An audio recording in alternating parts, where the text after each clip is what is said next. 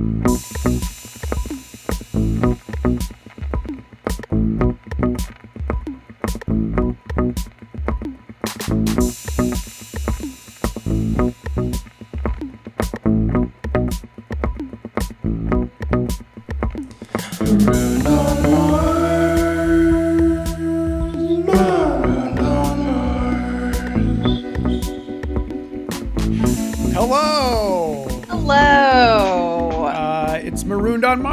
Matt and Hillary, That's right. It is. and we're back.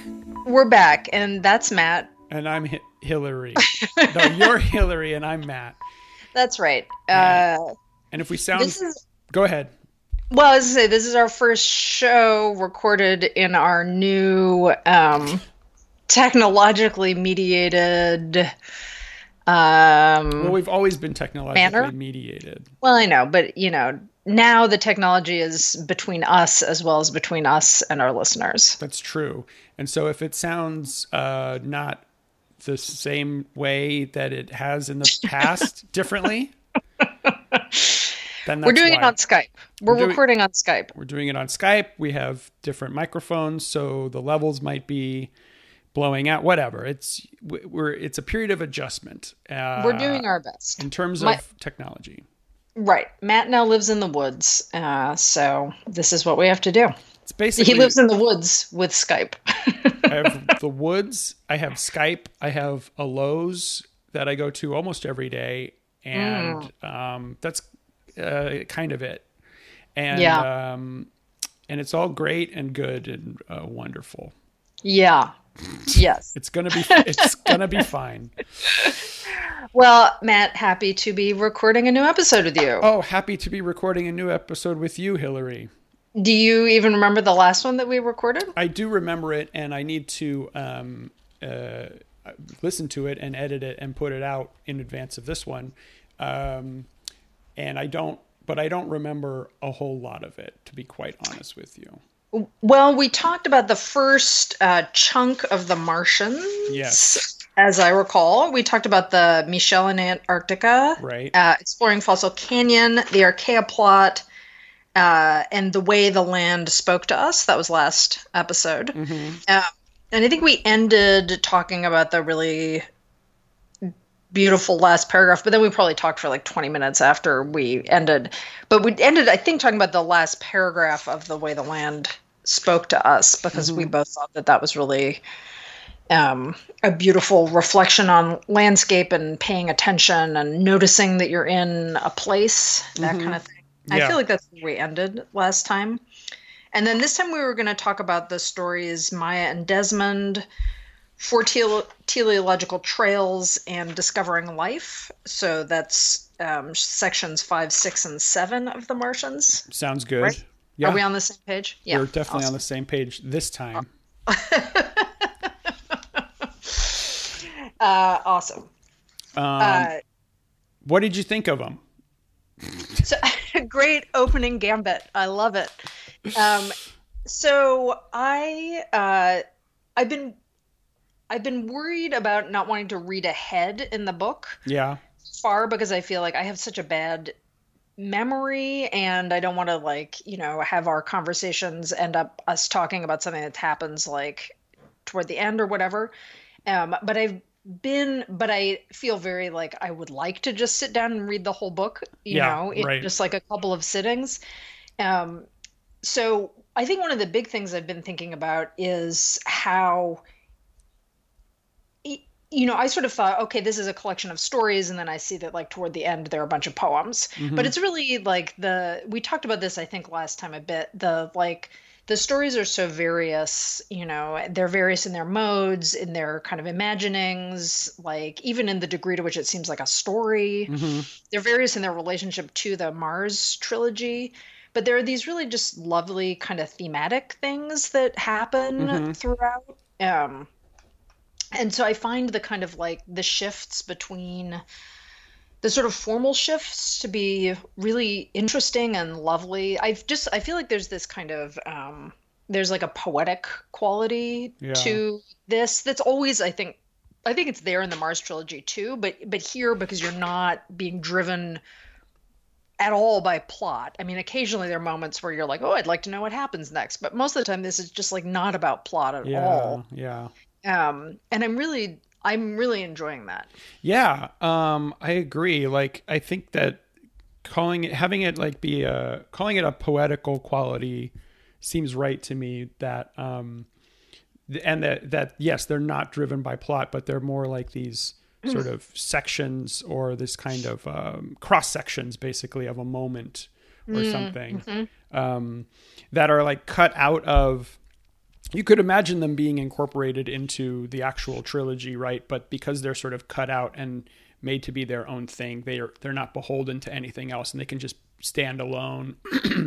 um, but then, even though they stand alone, to think about them against the stuff that we find in the Mars trilogy um, makes it makes them really really interesting because there's these this whole like apocryphal or alternative universe or whatever um, that's either going on behind the scenes or didn't didn't quote actually happen Yeah, yeah. um, and opens up a and uh, opens up a whole different way of sort of experiencing the books and Mars and the future and not just these characters but what constitutes characters in a certain way or like Yeah. how a character is drawn um, so it's really cool. Like i um, i have not uh, had your discipline. I have actually been reading ahead uh, quite a bit uh, because i'm uh, living as you say i'm living in the woods and um, you know i've already dug a garden. So after that what's there to do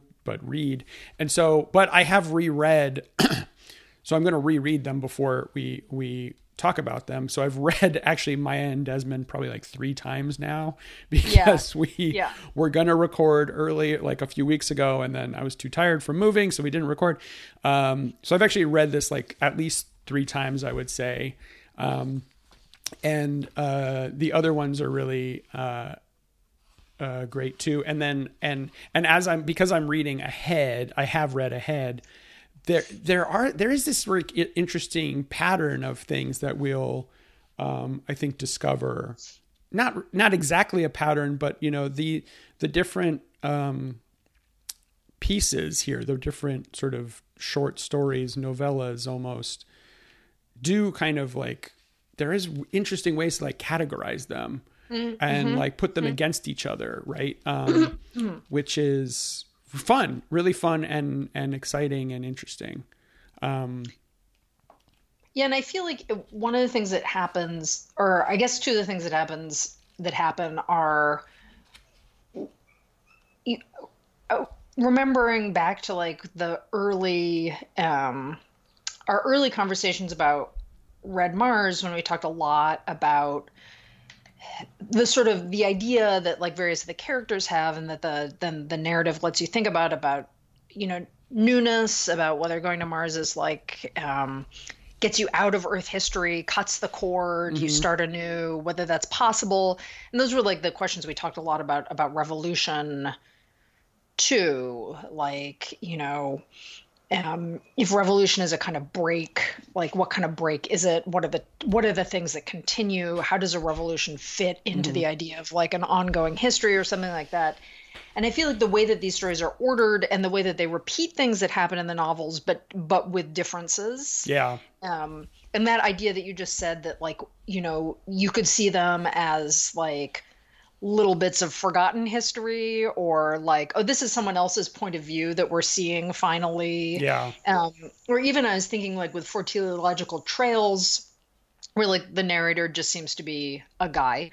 Um, like you know it's also a way of like the little red men sections and some of the other prologues in the trilogy it's a way of introducing these kind of voices that aren't specifically attached to characters Yeah. you know so we're both getting the kind of like we get these um almost essayistic stories that are feel like they're really intensely about the land and imagining being on the land um but that also give a they also have a voice to them Mm-hmm.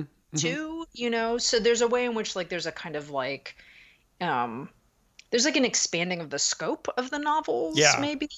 Yeah, If and and also there's expanding of the scope of the novels, and then going back to the, the first thing you said, there's expanding of the form of the novels too, because these Mm-hmm. Yeah. aren't, as you say, they're not stories necessarily. They're sometimes essays or essayistic or just impressions or poetical prose things or something.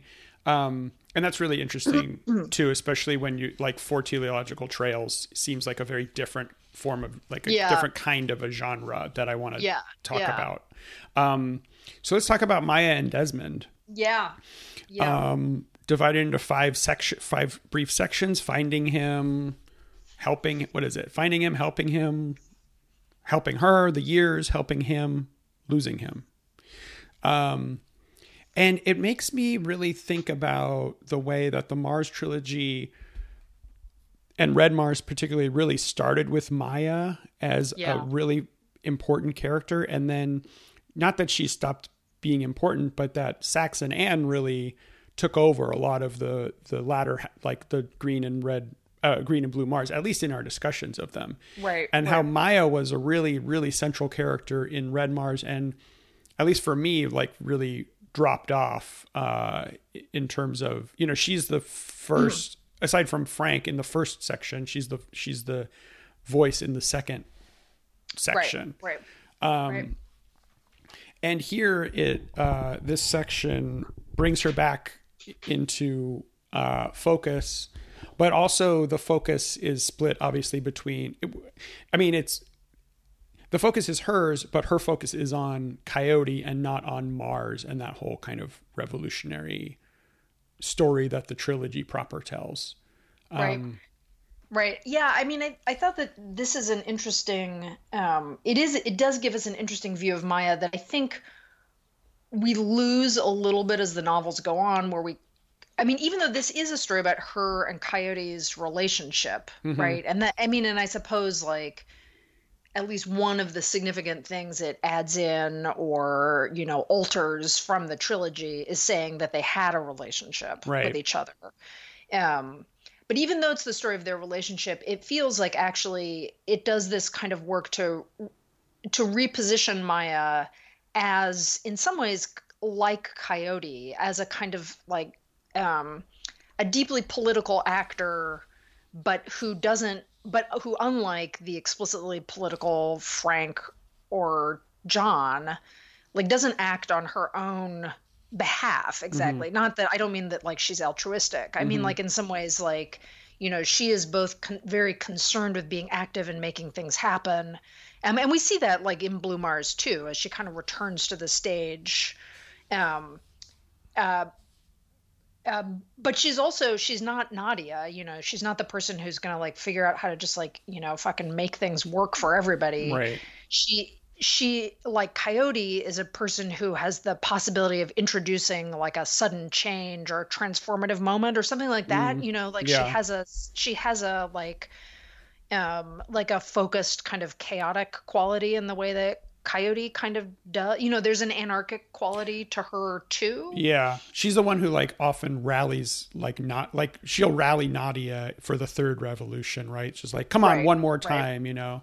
And she's the one Right. by the end that's just making dinner and sort of making sure that everyone is kind of fed while they kind of plot the revolution. So like it's a really important role that she plays behind the scenes without which the other people couldn't do their thing. But she's kind of a, like happy to whatever caretake or oversee or something. Right, Um, right. And I, I think that part, what makes me feel like she's like Coyote and we see her as like Coyote in this story is that they're both people who see, um, like they have a kind of like, um, this like kind of big picture political mm-hmm. view of mm-hmm. things, right? You know, just like we always know Coyote, we know Coyote throughout is always moving around to figure out where the next place is where he can make something happen, you Yeah. know, where he can blow something up or climb up something or do whatever it is he's going to do Yeah. that like stirs up a little bit of trouble that he thinks is tact will be tactical, you mm-hmm. know. Um, and I think Maya is kind of like that too. And in this story, like I love that she basically here we get Maya saying to Coyote, "You guys need to get out of here." Um, when right in the period before Hiroko and the rest of the people from the farm leave, mm-hmm. you guys need to get out of here. Otherwise, it's going to be the police here. Right. You yeah. Know, she, like she's she. So I guess maybe like part of part of what I'm thinking is that the two of them uh, have a commitment to to freedom. Yeah. You know, like political commitment to freedom. Right. Well, so a couple things. Um, you mentioned a free political commitment to freedom. What's interesting um, is that on on the trip out, right in the first section, when she's when this it, you know it takes up the moment right after she sees the face, basically in the in the farm, yeah. and she tells John, and John believes her.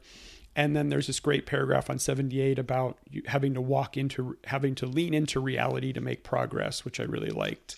That's yeah, uh, yeah. But on 79, um, she uh, is she's looking for him and she's making sure that no one sees her uh, doing it.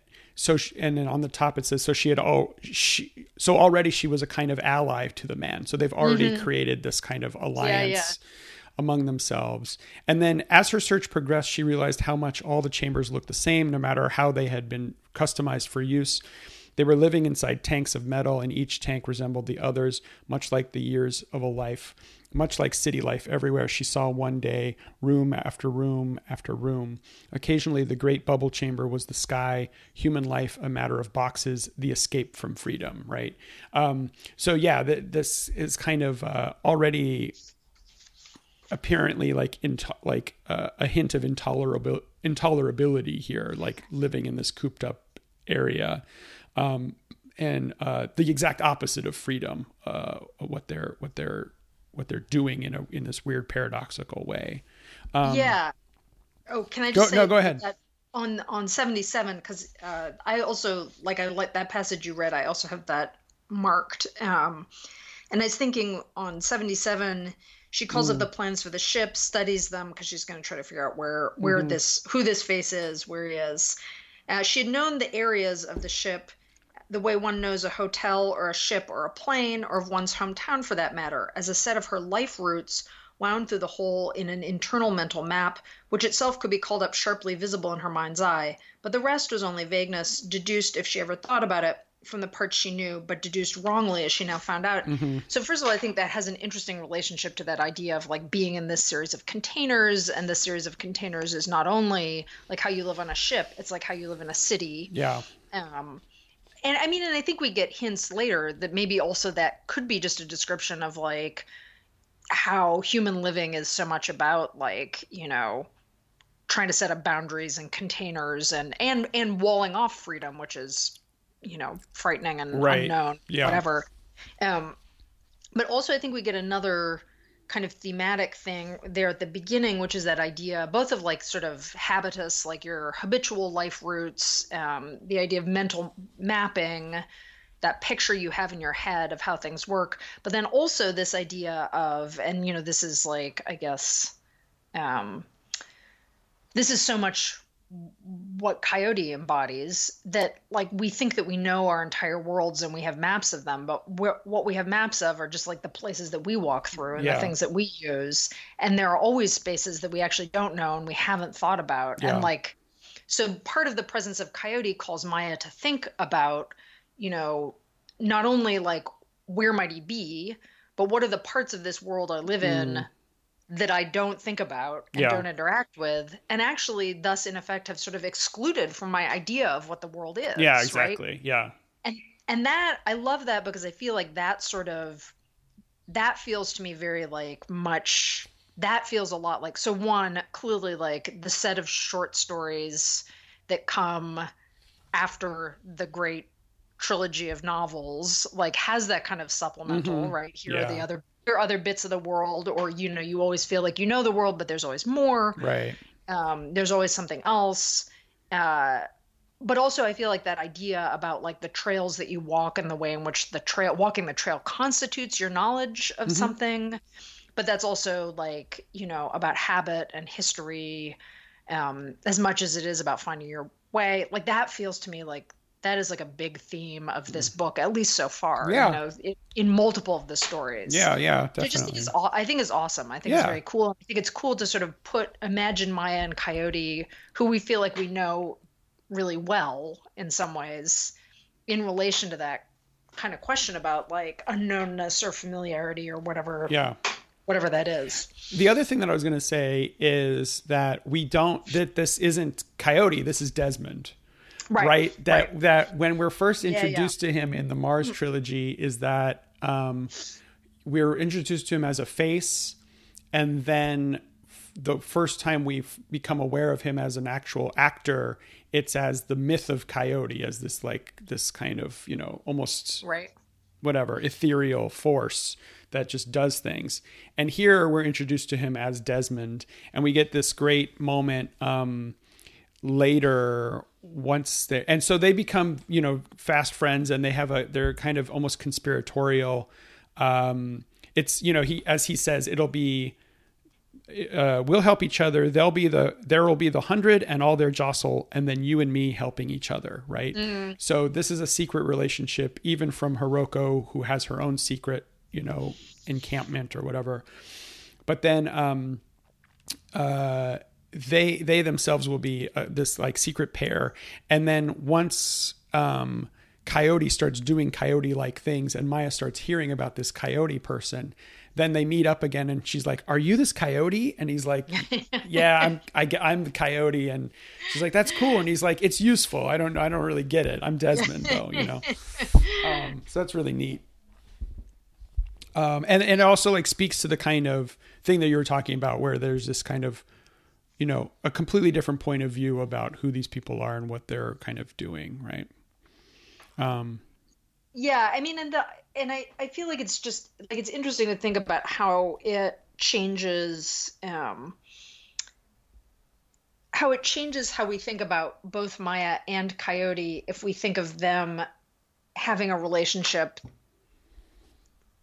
uh you know so if if Coyote has like this primary relationship with Maya or a relationship that's formed early on with Maya, then it's not him sort of outside the first one. It's not the first 100 plus one. Right. It's like the first 100, you know, minus one plus one Right. or plus two Plus or two, something. yeah. You know what I mean? I, Right, Something, yeah. like, something like that, you know? yeah, like- exactly.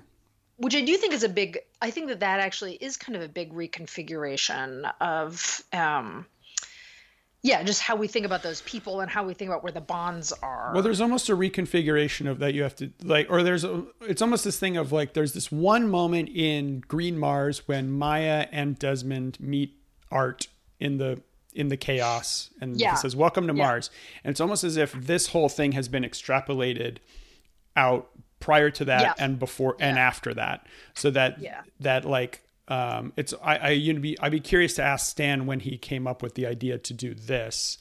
Um, and if it was at that moment like well i wonder what happened between them before that and what happened between them after that right? Um, because that's really the only real moment in the whole trilogy when the two of them are sort of together alone i think. There's also moments after she kills right Phyllis, and when they're Right. sort of doing that whole mission and stuff. But pretty much they're not really. I mean, in the trilogy, um, Michel and Coyote are seen as more the best friends, and we don't really see a relationship between Maya and Desmond. Um, and so that's you know it makes you like rethink those those particular scenes specifically and also the way that like the different revolutions and political uh, events kind of unfold you know in, in a way right? Right Um, right because i think it it it does make a kind of difference to think um you know not that hiroko and the farm crew left in accord with whatever like uh, mystical or practical impulse hiroko might have come up with but that you know they were going to leave anyway but they're prompted to leave because maya says to desmond Right. you guys should go Right, right. you need to go yeah yeah i think that that's such a like um and then it's really that becomes i mean i think that this i found this story like very um i also read it several times um and i and had that experience of thinking uh, something slightly different about it each time that I read it. I feel like it's kind of it's a subtle story. Yeah. Mm-hmm, um, mm-hmm. You know, it has like a kind of satisfaction, which is, hey, two people you liked from the Mars trilogy actually were not only friends Mm-hmm. but slept together. Slash fiction, But, I think, is what it's called. Uh, yeah, exactly.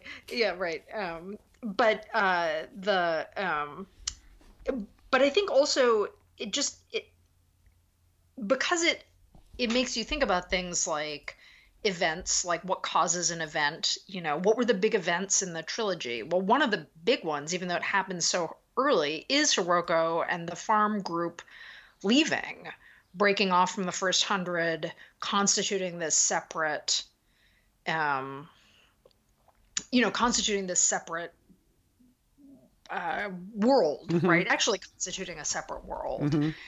And then that and which which not only like you know makes all of these things happen in terms of the novels including producing you know produces a refuge it also produces ultimately like the greatest kind of the great mystery in the novel which is where is Hiroko is Hiroko alive is Hiroko the woman um, Right. casting surf casting at the very Surf end fishing, fish surfing, or Yeah. something. uh, I don't think it's fish surfing.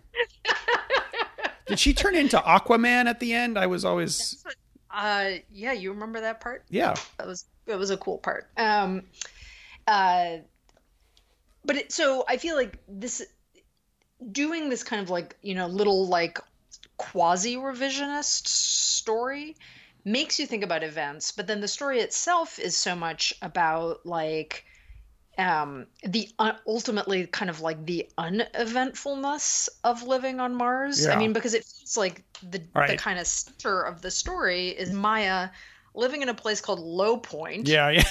just like by the way right. on the list of places you should not move Don't move there. speaking speaking of a hilarious version of like the pathetic fallacy you're Yeah. living in low point. point and and you know and just being Hellas sort of Basin, yeah. Yeah. immersed there in a relationship with this guy Oleg who sounds nice and not at all suited to Maya and the kind of like um the sort of weird like uh um pull between like the thing that feels like it's makes sense and is habitual and is comforting and is daily and like have ha- wanting to have a different kind of conception of a life. Anyway, that's so. So I think that there's an interesting kind of like juxtaposition between a story that feels like it could let you ask questions about why did these things happen in the Mars trilogy, or what's the you know what's the secret backstory or something, and then this kind of like thinking about uh, like habit and routine and Mhm. dailiness and being you know immersed in dailiness and like the little world of daily life which goes back to that moment that you read before Yeah. you know like here we are in these like kind of series of Yeah. boxes Yeah. and that i think is another that feels to me like that's another kind of thematic thing throughout this book also Yeah. do come back to these like evocations of like r- repetitiveness daily life the good and bad parts of domesticity Mm-hmm, mm-hmm, mm-hmm. Yeah. Um, and yeah, and the way that, uh, yeah, and the way that friends can break up that everydayness, like dropping by, right? Um, right right on you know and and you know there's you know he's such a great um stan is such a great user of the kind of i forget what it what it was one of those tenses that we were talking about in the interview but on 89 there's just a paragraph that starts then one day out in a rover Yeah. you know like things Yeah. go on and you know it, you know life just happens over weeks and weeks and months and months. And then one day you know coyote dropped by and and uh, they hung out and right. um and the interruption is like small. It's Yeah. like not a big deal Yeah. right? Right. Um It's it is part of really the just kind of like it's part of the routine. Yeah and she get you know she gets to talk to somebody. But but that conversation with coyote makes her re- realize that like the little world that she's made with oleg is making her profoundly yeah unhappy and is unsuited Well, the other thing that actually the relationship between Maya and Desmond creates is the relationship between Maya and Michel ultimately. Right. That he kind Right. of, you know, surreptitiously steers her toward Michel and that Maya kind of, you know, it, it's this kind of other manipulation or something. Like she talks about his expression of smugness at one point. um, but that, you know, it, it, it does seem like a necessary thing that Coyote's um, intervention there uh, sort of pushed her into the, the, the, the, the, you know, deep, long relationship with Michel. Um, but uh, among that everydayness and uh, kind of routine. On page 92, we get like the entire plot of Red Mars in like two paragraphs, which is another thing that I just love about this section is that um, it encompasses the entirety of the trilogy pretty much uh, up until yep. the third Martian Revolution, I think. And, um, but it's just these little episodes uh, over the course of like 200 years. And interestingly you know going back to the kind of when when john and maya get the treatment in the f- mm-hmm. first one and he's like we should get married and we'll be married and we'll separate and come back together. That is the relationship she has with desmond right? Like yeah, right, that right, is the relationship right, yeah. they have. Like they are sort of this weird um not quite marriage but they're best friends with a secret together that only they know and that are deeply meaningful to each other right? Um, so in a weird way she does she does have the marriage the kind of weird you know centuries long marriage that john wanted with her but just with desmond in a, in a sense. Yeah. Yeah. Um yeah i think that's a nice reading. And i mean it is also i i think like it is a nice an aspect of the story is nice is that is the sort of invocation of like friendship and love, mm-hmm. you know. Um, but yeah, that thing you were saying about how the whole like this this story takes place over the course of the whole trilogy.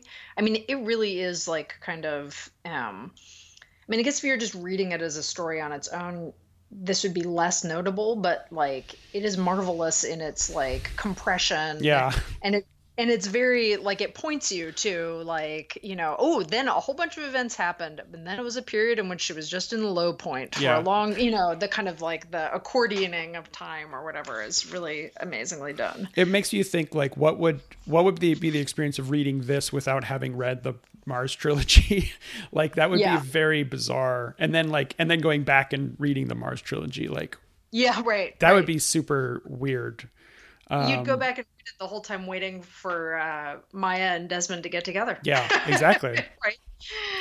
Um, um, I wanted to ask you about the um, on 102 to 103 is the short, I think the shortest section called the years. The years, yeah. Which is I while she and Mich- uh, Michel are, are together.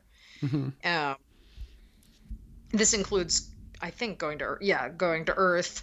Um, but I was thinking about the um, uh, on 103. Um, she seldom saw Desmond or thought of him much, and indeed she and Michel ran into the other old ones far less than they ever had before. Their circle of acquaintances was largely that of their workplaces, and the neighborhood they lived in knew, like everything else in the second Sabishi. They lived in a third floor apartment in a big hollow apartment block with a very nice park courtyard. And on evenings warm enough, they often ate down at tables in the courtyard and talked with their neighbors, played games, read, did handwork. It was a real community, and sometimes Maya would look around her at the people in it and think here was a historical reality that would not ever be recorded in any way. A good, solid neighborhood with everyone doing their work and having their families together as some kind of shared collective project in which an individual family made sense as part of a larger whole that was not easy to characterize.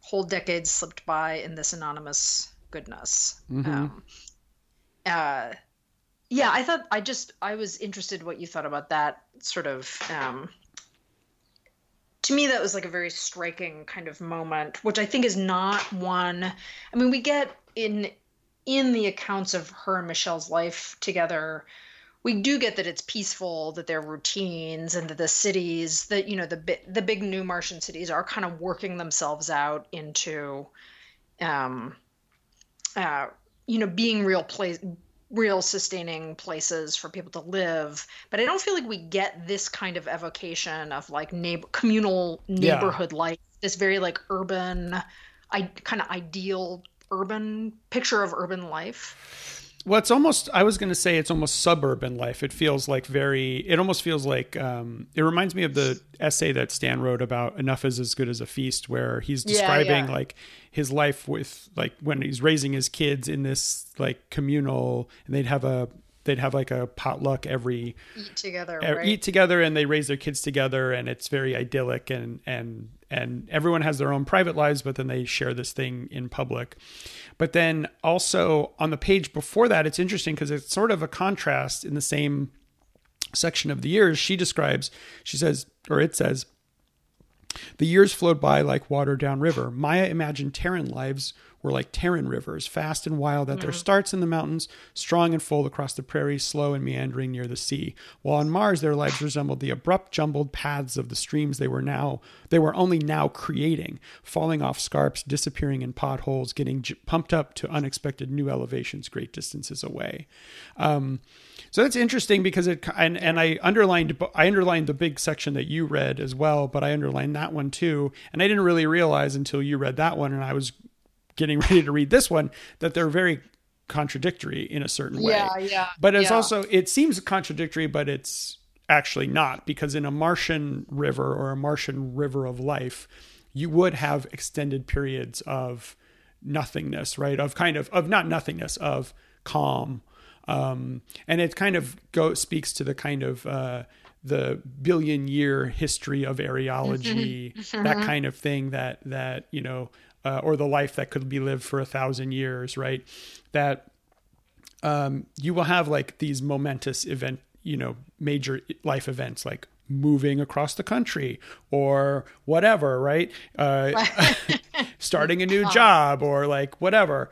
Um, yeah. But uh, but then at, at the, you know the vast majority of it is just kind of the day to day everydayness which um, doesn't feel like an event when it's happening, but you know, uh, maybe in retrospect congeals into a kind of equilibrium or, or, a, or a, a, kind of you know isolated moment or a moment that you can say oh it was nice at that time when things were right. were happening that way or things were calm or just things were boring right? Um, right. Right. uh, yeah i really like that that section too. Um, and the fact that it is a it is an extended period of her life where she seldom saw Desmond, and whole decades slipped by in this anonymous goodness, and very rarely did the ghosts of her previous incarnations come back to haunt her, nor her old friends either. So it's, you know, that period, like, yeah, you have like intense, amazing experiences with a, a group of people for several years, and then suddenly you just don't see them anymore. Like for a long time right. you don't see right. them you don't talk to them you don't hear from them because for one reason or another they've moved away you've moved away you've you're uh, in a different circle of friends they're in a different circle whatever. Um, and that's just kind of a kind of fact of life. Yes?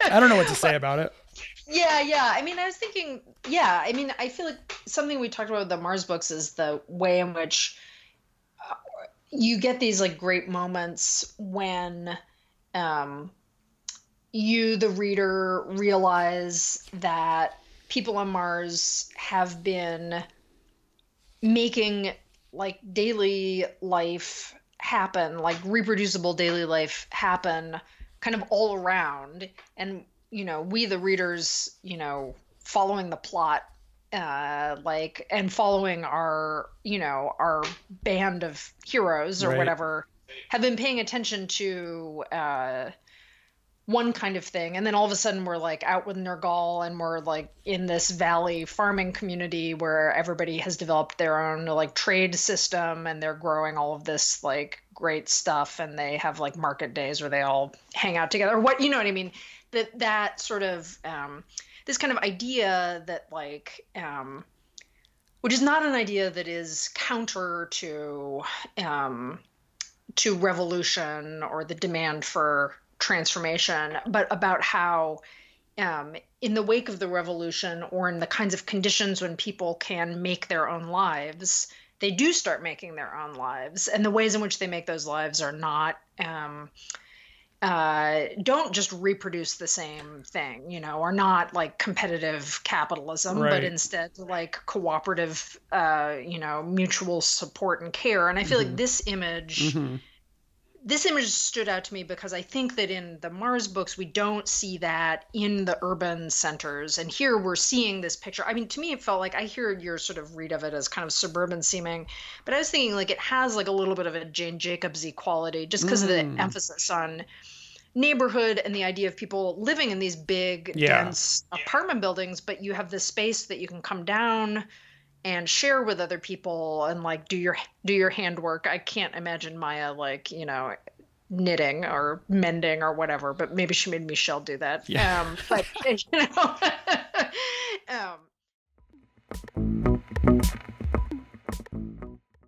Okay, we're back after some technical difficulties. minor technical difficulties. Uh, the last time I had to do a job interview over Skype, um, the partway through, I stopped being able to hear anything that they were saying to me. Mhm. And I sort of told them this, but they couldn't fix it, and they really wanted to keep going with the job interview.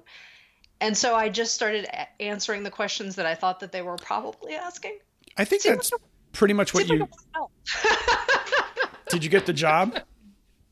Uh, I got offered to come for a, uh, campus visit. Oh, that's good. That's Yeah. you know you should So- keep trying then. That's Yeah, that's a that's a exact- success in academia. Persistence. Persistence. I think what I was I think what I was thinking about is the way in which there's a nice kind of just in this thinking about like habit and daily life, freedom, uh, ongoingness and event, these kinds of uh, whatever um, things. You know that here we get like Maya in low point. She's in what you know in many ways sounds like a caring kind of situation, but it's like not good for her. Right. Whereas um, this situation with Michel, I mean, partly it seems better because it's not just them stuck in their couplehood, right? Right. They're also in a neighborhood, Right, right? They're right. not just in their little home, um, in their little apartment or whatever. But it's also kind of like I think you know.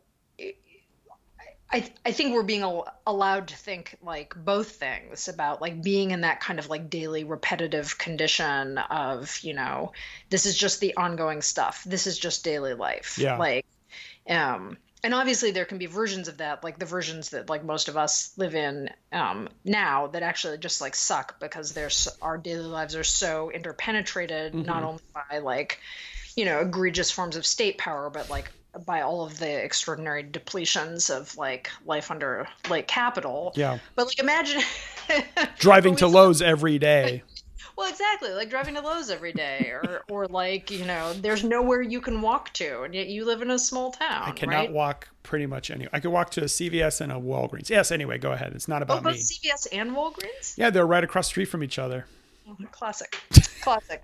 Anyway i just you know like i i like that here. It's part of the ways in which i feel like this story is like actually doing a lot of like really kind of complicated conceptual stuff as it goes on or in that Yeah. in that like Stanway letting us think about So- a lot of things that are really complicated There's two things too that, that there's this great parallel here in the helping her and the and one of the helping him sections where she is grieving over Frank and like really asks him like what's the deal with Frank's murder? You were there, you know, did did Frank do it? And he has this thing is like no, he didn't do it. Even if he told people to do it, he didn't do it. That's Hitler's oh that's and like that thing about hitler right? Hitler, Yeah. like only following orders. Like the ki- people who killed the people are the killers. Hitler is just a crazy guy who told people to kill the kill. You know, like Charles Manson or whatever.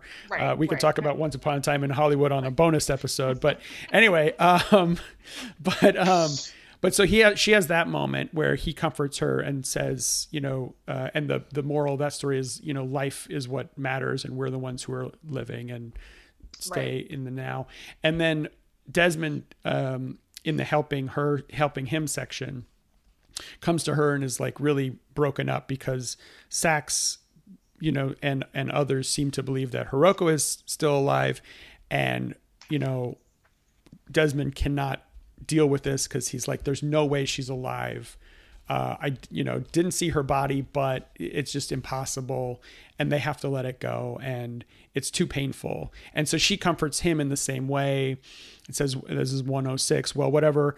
Uh, it's life that matters. Isn't that what you told me one time? Did I? I think so. It seems like you did. A good working principle, anyway. Whoever said it.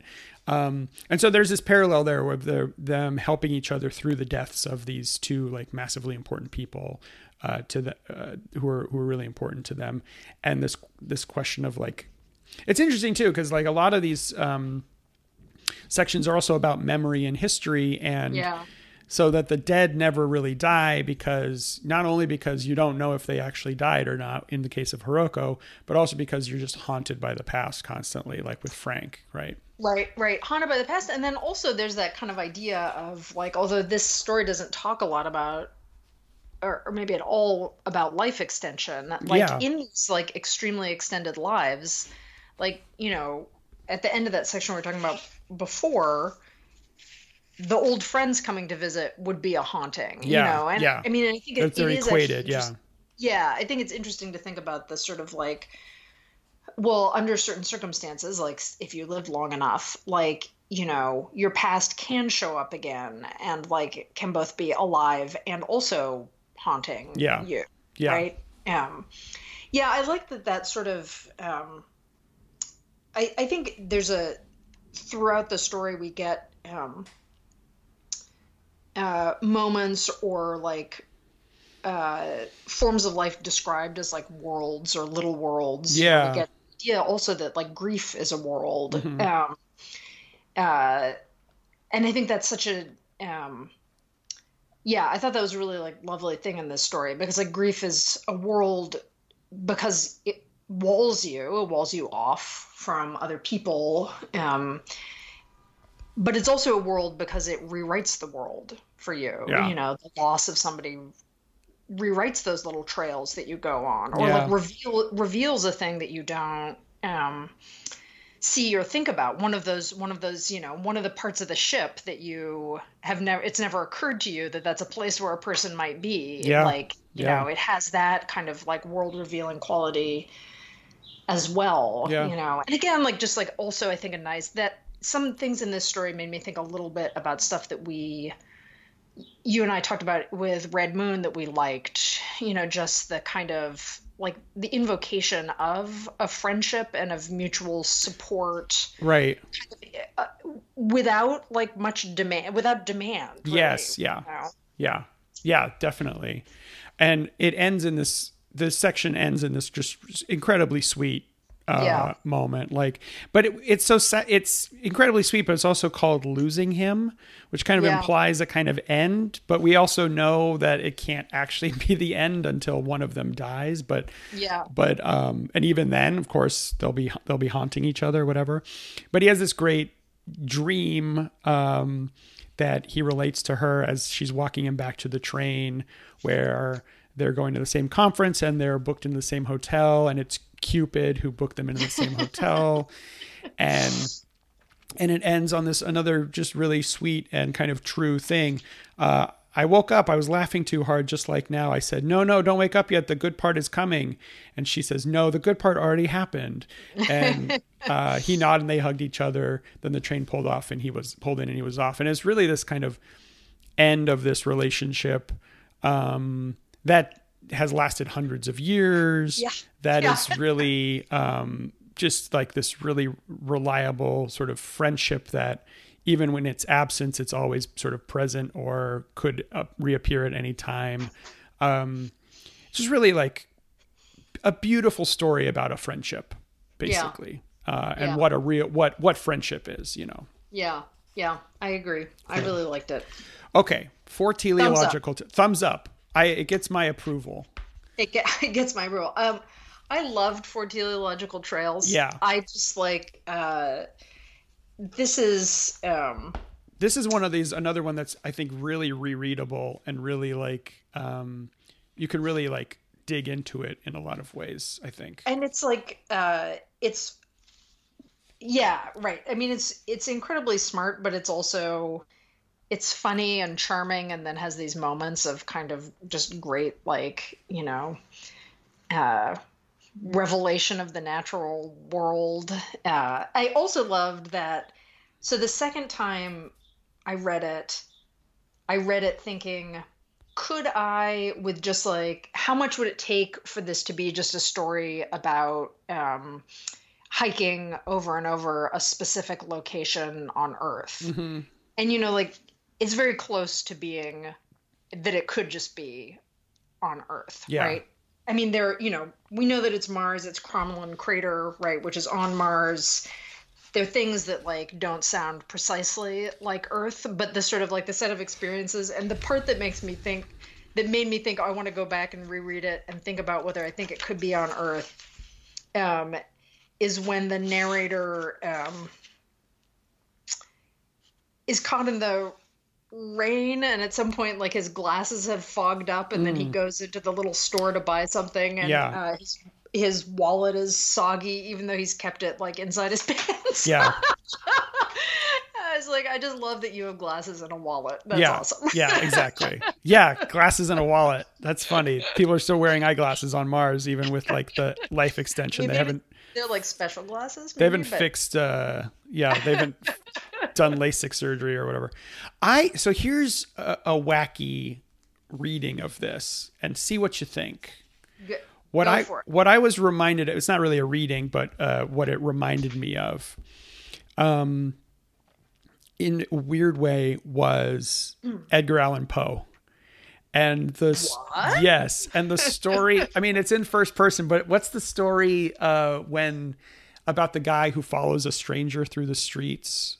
Do you know man that of the crowd? Man in the crowd. It reminded me of that for whatever reason. Just because it's Oh, wow. such a first of all it's a first person narration of someone you know walking you know it's a hike sure. true.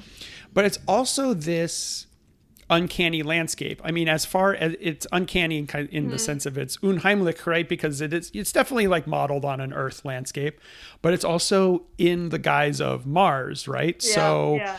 the the part where I first like sort of got this uh, feeling was on page 112 um because also there's these uncanny things happening like there's paint on these on these trees or is it genetically engineered lichen? Is it lichen or is it paint? And i can't tell. And of course that's you know a key element of the uncanny. But on 112 it says and this for whatever reason i don't know it just reminded me of poe.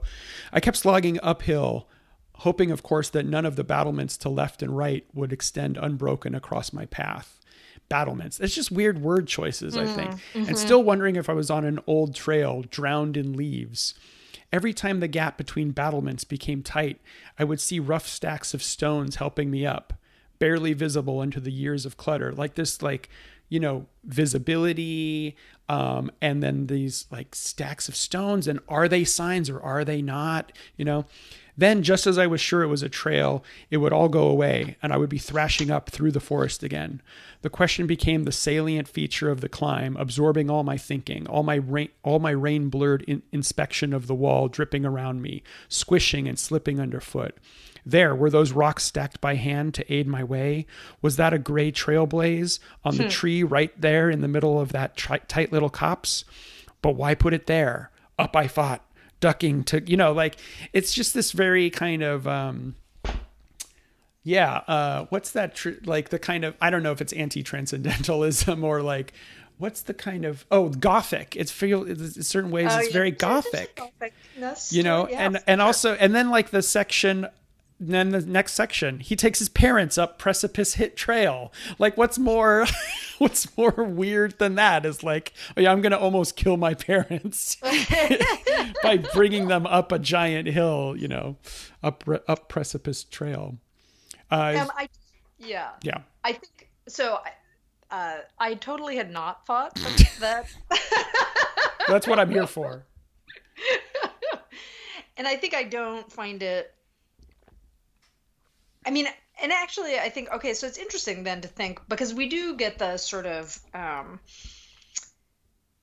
uh, on one fifteen when he's when the narrator is talking about how okay, there used to be all of these trails. I'd been hiking Crommelin Crater for years. And then I read a history, and when I read the history, I learned that there had been all these trails, and the trails had been covered over. So, of course, this like sort of goes back to his experience in that first section when he's like, I think I am on a trail. No, I'm not. Yes, I am. Right. Um, which I think is funny because I feel like my, in my own experiences of hiking, I have frequently done the thing where I have like repeatedly, I've just gone back and forth wildly in my head about whether this actually is the trail. And then you start looking for all of the things that you're like, this is definitely the sign that I'm on the trail. And then at some point you're like, no, I've actually wandered off the trail and I'm following something that mm-hmm. is not, you know. Um, but then he, uh, so on 115 finding the old trails, trail phantoming, exactly, he called yeah. it. It's a new art form, making use of and preserving the older one. And I think, first of all, this is like such an awesome, like this. I mean, it totally makes me think of like uh, at the end of Aurora, rebuilding the beaches, or just ideas about ecopoiesis. That that might be not only about like, you know, making things grow in the first place, but about like finding and refinding a relation to the land, to the landscape, um, all of the stuff in in the Mars books about like uh, you know the need to build or make things you know in a way that like terraforming at some point like it just starts running itself. Right. But then the then the human natural world interactions not that we're those things are separate in the first place but like the trails start being built mm-hmm. right um, but that idea of phantoming does also make us think about like the way in which that like um, it's also haunting. You know, it's not yeah. only about just like discovering; it's also about being haunted by previous presences, mm-hmm. by your own imagination, mm-hmm. Mm-hmm. by your own ability to interpret or misinterpret signs. Yeah, you know. Well, that these trails weren't. You know, he's he just assumes they were built by a co-op currently administering the crater, but no, they were built by a succession of inspired crazies who had gotten into a kind of contest with each other to see who could build the most beautiful trails, right? And that those that that that those folks are, you know, uh, gone, but that the the the the the um the point of the terraforming for them wasn't simply to terraform, but were what was to like let's let's make this as beautiful as possible, not right. just functional, but like a, an artwork, you know. Um, and then um, at the end of that section, it says, uh, uh, looking ahead, we saw, oh, so he's, uh, oh, he's now he's uh, hiking with a whole group of people, like with kids. The, I think it's with his kids and his partner. Doesn't yeah. he say that? Is it? Is it just his kids or is it just? One day, well, who knows? One day yeah. we took the kids. Yeah, so exactly. We could read this as a family, or if it's they live in a co-op, we could read this as you know, yeah, adults and kids. Or they're ways. like a, or some kind of feral, or just feral children. feral group. Well, it's like he calls it Dawn Patrol at the beginning. So, is this a kind of whatever? Who knows? But it's, it's right, weird because or can this dude just not sleep? That was kind of what I, mm. you know, it's like this is, or this is his morning time when he gets to go out and I think, not be with those kids. I think later on he says he likes to do it in the in the dawn because you know there's or get it all done you know before the sun comes up or whatever so that it's it, it, it's it's it's it's over with or something. But um, but that also, yeah, is he insomniac or or or or is this kind of a uh, kind of one of those feral groups that we encountered in like Blue Mars or whatever? I don't um, think so because um, he talks about going back to the house at the end of the day okay. and have a shower and a fire. Maybe it's a disc house. Take off his boot. Maybe it's a disc house. And there's also like a shop, right? A store. But anyway, um, yeah. All the great shadow rock was light pink granite, and all the lichen growing on it was a pale green. Pale green circles modeling pale pink shatter pale pink, car- pale green carpet on pale pink stairs. It looked like something the Incas had built, or visitors from Atlantis. Even the kids stopped to look. So it's another again like um, uh, recourse to these like mythical or mm-hmm. historical, but deep historical, like lost to history civilizations that um, are somehow reconstituted on on Mars, as if the pattern, you know, it's a teleo- teleological trail. Kind of the pattern reasserts itself in kind of a kind of some some kind of long human life. Um, natural genius. Dor obviously explored the eastern crater wall thoroughly. Now, has Dor been mentioned at all, or is this just this guy? Like I was looking backwards and see, trying to see who is Dor. when I went back through it, I thought that Dor had not Yeah. already been mentioned, and I just assumed that he's one of the crazy geniuses who had made the beautiful trails. It has to be that, but because I don't think he's mentioned at all. But um, uh, and then so then and then and then speaking to that kind of whatever it's it's uh, you know I think the uncanny works for me Yeah. in thinking about Yeah. this because then on pay, eh, on 118 um, trail comes and goes depending on how much you need it. Where many ways will go, dis- people disperse and take them all, and so the trail fades and disappears. You don't need it. When the way gets hard, the trail becomes clear again. There are only a few ways to go, and people find those over and over. This happens everywhere, wherever people walk the land. Most trails were never planned, you see, but were made by a collective of people spread through time, all evaluating the slope on their own, and very often coming to the same conclusions. So when I lose the trail and then come back on it again, I am always pleased to see that I have made the same judgment as others before me. I say, hey, the natural genius here once again, inside all of us. How nice. So there, that's obviously like works as a metaphor for kind of human history as well. Um, and I think they even uh, the narrator even picks that up sort of later um, on the maybe the bottom of the page. Yeah, yeah. It could be that the human landscape or even the continuum in which time unfolds has invisible ramps and battlements that shape our course, right? Um, so there's a kind of, uh, you know, again, the pathetic fallacy as a kind of uh, living metaphor for, you know, human struggle, pa- patterns of history, whatever. Um, Right, and I think there's an interesting, um, the sort of. I, I mean, so first of all, I think the sort of the joke about natural genius then is very is like uh, sly because we think like genius is like originality, right? But of course, here the point is it's not originality; it's just like collectivity. You know, that is the natural genius is the thing that we have in common.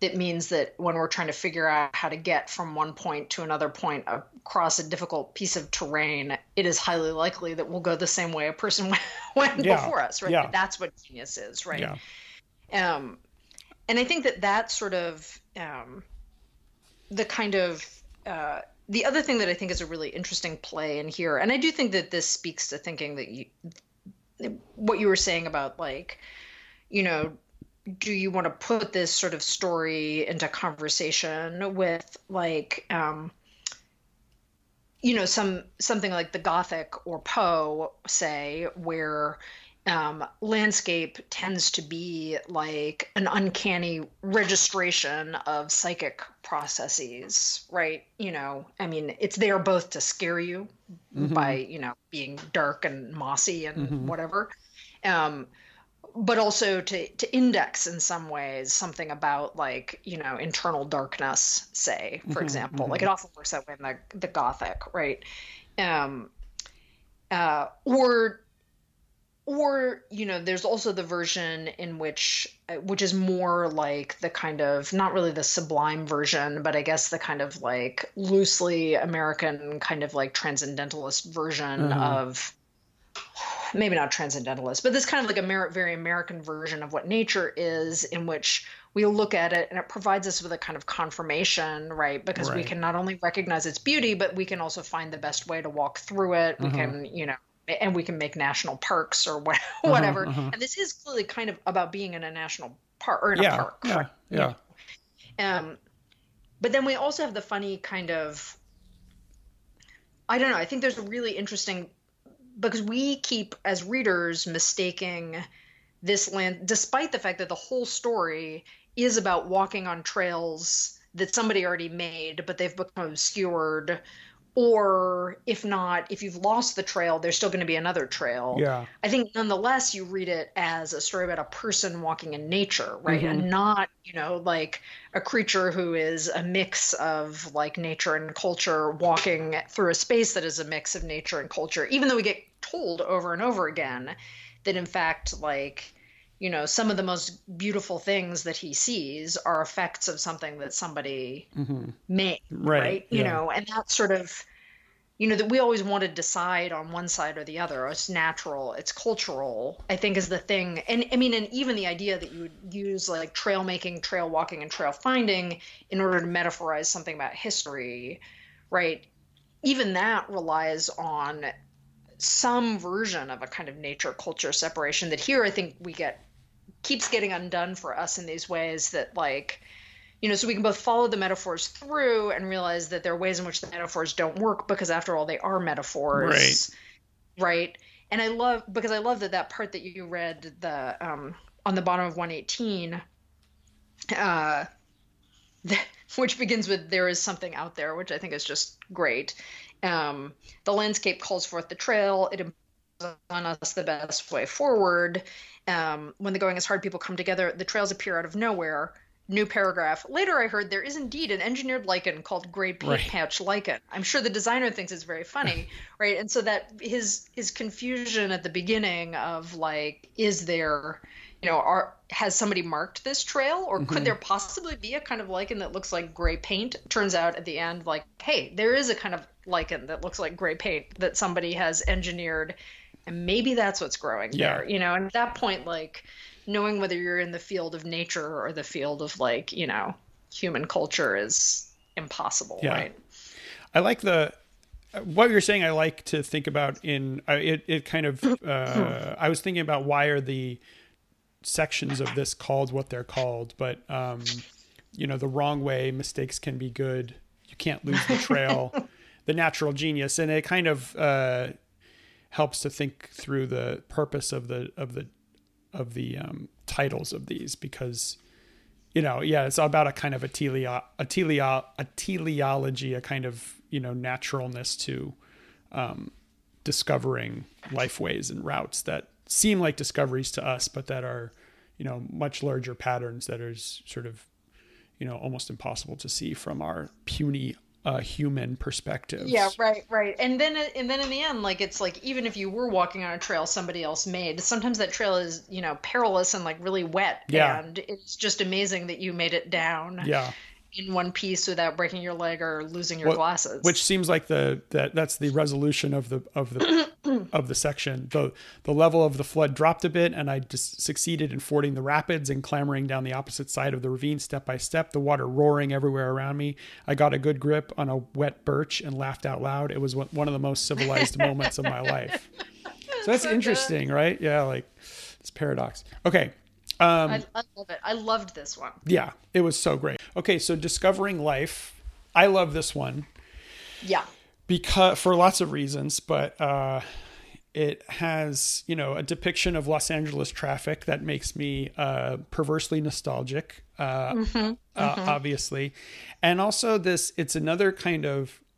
It's a story that follows from the Michel in Antarctica chapter where they don't go to Mars they don't they, go to Mars. They send robots, and the robots discover life there.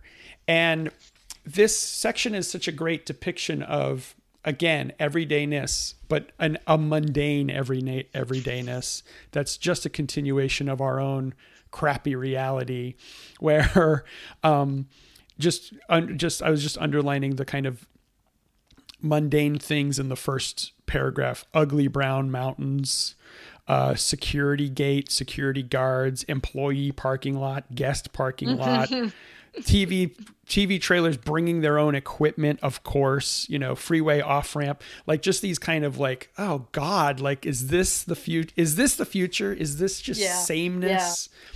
Yeah. You know, this just gray, ugly, brown sameness. Is this the actual future that is just the past? You know. Um, they have so they've discovered like microbacteriological whatever life on Mars, and they're having a press conference. And on 122, there's a reference to somebody named John who seems to be running the press conference, who I presume would probably be John Boone, but who knows? They don't say it, but because this is a story about Mike and Bill. yep. Yeah. Um, yeah, I think it's funny how much the um uh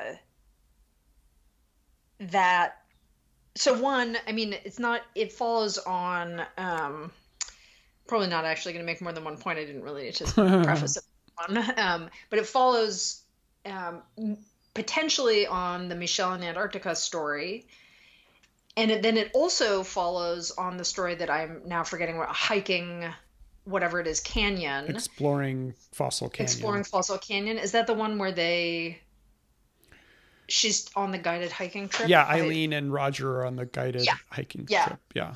Where the um you know the hikers all get super excited because Oh, they right. think they've life on mars. Right. And then and we, we talked we were talking about that story that you know the interesting idea of you would be living on mars and you know that you are the life on mars and yet you would still be invested in you know this idea is Right. there life on mars right um, and I think here the the thought of sending, um, which we should not be in any way caught off guard by, sending robots to Mars, since of course, like, uh, yeah, that's happened. what we're doing Uh, but that it would be robots who would be up on Mars and would find life on Mars, and the life, of course, like you know, I you know maybe it's been up there doing like the Archaea plot the whole time, right? um, but there's something that's so like following from the Mars trilogy that is so alienating about that, about the thought of the robots exploring Mars instead of people, or the thought that like, oh, when how would we find life? Well, we'd find life by sending intelligent machines up there, not by sending human beings up there. You know, as if like the life wouldn't have been found if humans had gone up. Right. But when you the robots up, they were able to find it. well and then when you once you find it then you can't send any humans up because it'll contaminate the life that's already exactly. there Yeah. and Yeah. um you know so it, it- it's this kind of it's a really melancholy it, in a certain way it's it so it's this really melancholy moment in bill's life because bill says well i'm a humans to mars type of guy right uh, that's what i think I, that's what i thought i was doing here um and um and it turns out that you know that whole project is pointless now because we discovered some little things that we don't even know what they are but you know now we, we won't ever get up there. And now we're just going to be stuck here eating our lunch of flavonoids and antioxidants. Even even though like if it actually happened that we found like i mean of course like the thing is like this is exciting you know? Of course. He can't feel it as exciting because he his investment in going to mars in humans going to mars is oh there's a chance to make another world. Yes right? exactly. So he has a utopian impulse there. It's not just about it's not just for it's him. It's not just about science. It's not just about science and it's not just about knowing stuff um, or not being alone in the universe. It's about making a new world like making a fresh start right? A fresh start um, yeah. and it's it, you know but but no he's stuck in the mundane. On 127 he calls his wife wanting to talk to her wanting to say we did it. The mission is a success and the dream has therefore been shattered. But she wasn't in you know you call call your wife's office she's not there.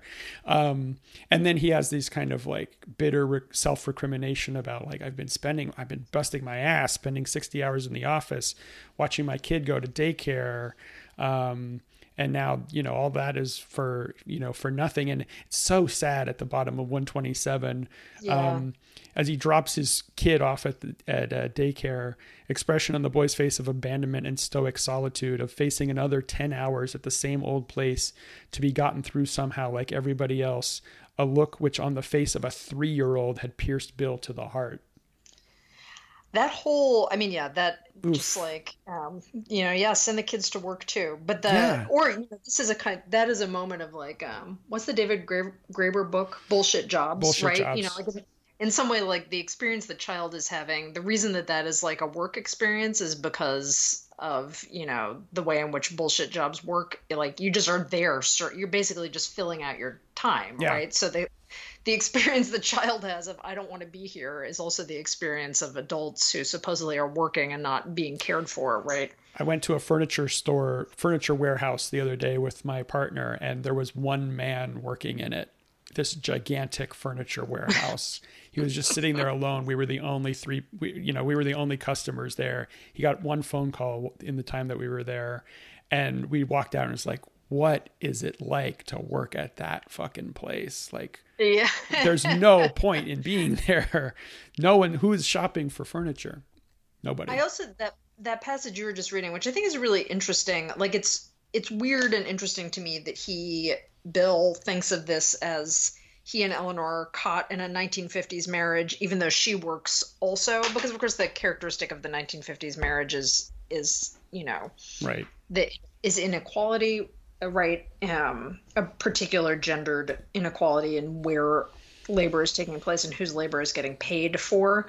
Um, but that's also an interesting place for thinking about the thing that you said just a couple of minutes ago which is like well this is a story in which like we're reading it's the future. We want the future. And the future feels just like either our present or even our past. And that kind of like you know stuckness in this kind of like long post 1950s moment which is really the you know sort of like post you know 1973 moment or whatever it is right? Of like you know having like the 50s remains a touchstone of something um uh but like there's no sort of like way to attach to like hope for any different kind of future right you know driving around even that like uh, that there's a moment where i think it's bill who's thinking about how everybody's so worried about could the bacteria brought back hurt people but they spend all their time driving around in cars smoking, smoking cigarettes.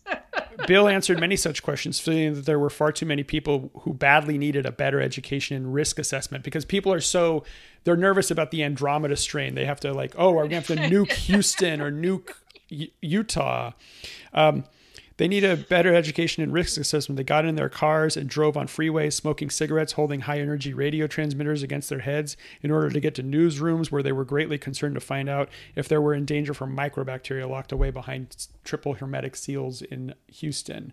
Um, People were ignorant, short sighted, poorly educated, fearful, superstitious, deeply meshed in magical thinking of all kinds. And yet, that too was not really what was bothering him.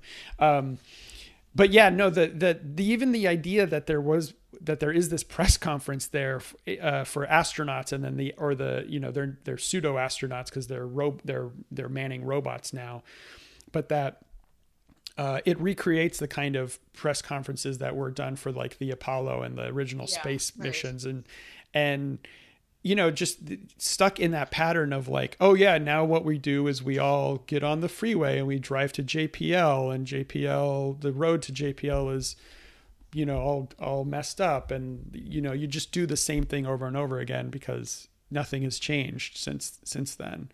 Um, right, including that it's all, by the way, all men. All men there. All men, and you can imagine them in their white shirt, white yeah. short sleeve shirts with black ties and like yeah. horn rim horn rim glasses. Um, uh, and I, they ask these really like silly questions and stuff, you know, um, about like what does it mean, um, and oh, and then this and this this goes too with the kind of, and I think that this on page one twenty eight, there's this um, other extended moment that that does speak to kind of whatever the mythologized 1950s mentality, but really kind of a, a modern mentality of that we're doing this to create a better future rather than creating a better present right now, living in a present, yeah. right? So, yeah. Um, it was down to them, one little lab trying its best to execute the faster, better, cheaper plan, which, cont- which contained within it, as they often pointed out, a contradiction of the second law of thermodynamics, among other problems. a, a plan that they knew could only really achieve two out of the three qualities in any real world combination, but making the attempt anyway, finding that the only true cheaper involved was mm-hmm. the cost of their own labor and the quality of their own lives rocket scientists running like squirrels in cages to make the inhabitation of Mars a reality, a project which only the future Martians of some distant century mm. would truly appreciate and honor, except now there weren't going to be any future Martians. It's almost like the logic of like mutually assured destruction or something like that. Like all these scientists working so hard to protect human life by building nuclear weapons. And then like you've got all these nuclear weapons and then that just means that you can't have a future because they're going to go off. There's also a moment i don't know if it was i think it's behind this but um the notion that like these are just guys doing a job and they get Yeah, mythologized by this media conglomerate that's like I think it's maybe even in the paragraph after that w- that I was reading because it's all about being stuck in traffic on the freeway. Like they're treated as these like scientist gurus who know the meaning of life and then just like everybody else they're trapped on the 210 110 interchange. right, exactly. Um, even though even though they have some computer modeling to try to figure out the best way to get home. uh, try Google Maps, guys.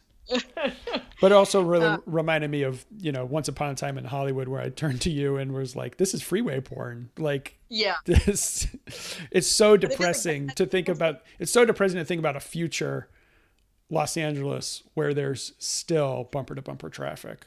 Right. Oh, exactly. Exactly. And the sort of, um, but I- I think that that kind of this the way in which one of the things that this I mean the story manages to be um like a charming story and of course it ends with this like really I think n- lovely invocation of like what collegial friendship is just like appreciating the weirdos that you work with Yeah. and appreciating that chance to do something collaborative which feels so much like that seems like that's a big part of what Stan always wants to say about science that like you know because you can't not do it collaboratively or you can't not know that you're doing it collaboratively. We do all work collaboratively but you know most of the time we pretend we're just doing it ourselves Yeah. right? And, and you know like in the lab like there's a way in which like that it you can't escape that aspect of it. Um but that here the sort of like drawing our attention to the way in which like so in the way that we live like science is labor. Um, and thus is also like exploited in the way that all labor is exploited and is depleting in the way that labor is depleting Yeah. um, and and and it is that mechanism that makes it that you can only imagine like the you know like oh here's some wonderful future on a different planet as opposed to what makes things better now Yeah. right Yeah. um, and it's even i think my read of the sort of like last two pages of the story you know as bill they're they're drinking scotch in the car Uh-huh. uh, on the commute home um, and Mike says balderdash, Right. um, and and it makes Bill happy as he thinks about being with these weird these weird brilliant guys who say balderdash, um, and you know, and that that's a moment in which like he gets to have this glimpse of like a set of things that are part of his life now you know and that could you know that that are what make things matter mm-hmm. right? That is the meaning of life right, Right. is like the connection and enjoyment of other people. And it's also that that then lets him think you know what's the relationship to the future got to be? It's got to be about making where we are now the place that Yes. we want it to be Exactly. which leads him to end to end with Mike saying, "We'll just have to terraform Earth instead." exactly and like that you know that so it it it's a hopeful it's a hopeful ending like a hopeful gesture at an ending Yeah, because yeah, yeah. even because mars presents this opportunity to make the world new to make a new world to do it right again and and bill is of the is kind of of the he reacts to the discovery of life as saying like well that possibility is now shut off because we're not going. And and mike's like well we- will go. Don't worry. And but it's like well we were not going to go for a long time. And mike was also like well bill you're not going to be the one of the ones to go anyway. So what are you complaining about? But so fine, we're not going to go. So what are our options left then to make a new world? Well, we got to make a new world here, right? Like that's the only if if the goal is to make a new world, then then and we can't go to another world, then we're just going to have to make the earth the new world. Right. So right, and it's not. Yeah, Hopeful. it's not going to be able to begin with that fantasy of being freed from history Right. or of terra nullius. Right. It's not going to begin from emptiness. And it- has and to it- begin from where we are. and it won't and it yeah, and it won't be able to begin from the kind of like the settler colonial myth that created the myth of the new world, right? Right. Um right. it'll have to because we already did that and that, that didn't work out too well. Well, Uh, it worked, it worked out well for some people. yeah, Yeah. a few, a few of them, a few of them. Anyway, um, yeah, this is cool. I like. I really like this Yeah. uh, chapter. I did too, and it's a, it again just like the sort of tonal shifts. I think are really just so pleasurable Yeah. here, you know, and like the kind of to move us from like um, being with Maya and Desmond, you know, these two characters who we've spent so much time thinking about, to the sort of strangeness of the four teleological trails, and then to this story that's a completely different. That we don't even have to attach to the Mars timeline, Right. The trilogy timeline or the revised timeline Right. of Michel and Antarctica at all, right? That Right. could just be a standalone, Right. right? Yeah. It's cool. Yeah, it's awesome. It's awesome. Um, good job. Yeah. So for ne- for next time, what are we gonna do? Are we gonna the next two, I think, Coyote and the- Michel, and Michel because Right. Green Mars is really Green long, Mars is long. yeah. uh, and it's I've already read it, and it's wonderful. I am extremely excited to read it. Um, I apologize for jumping ahead, but I my my stuff and my other books didn't arrive. Like they took a week to arrive, and so I needed to read something that wasn't Adorno. I I completely understand that. I feel freaked out if I don't have something to read. yeah, um, Yeah. that wasn't the news. For in, for instance, Oh no no no! I yeah no that's it's too terrible. uh, the static is returning on your end, so this is a good time to stop. All right. Until next time, goodbye. Thanks, for, thanks for, listening. Bye.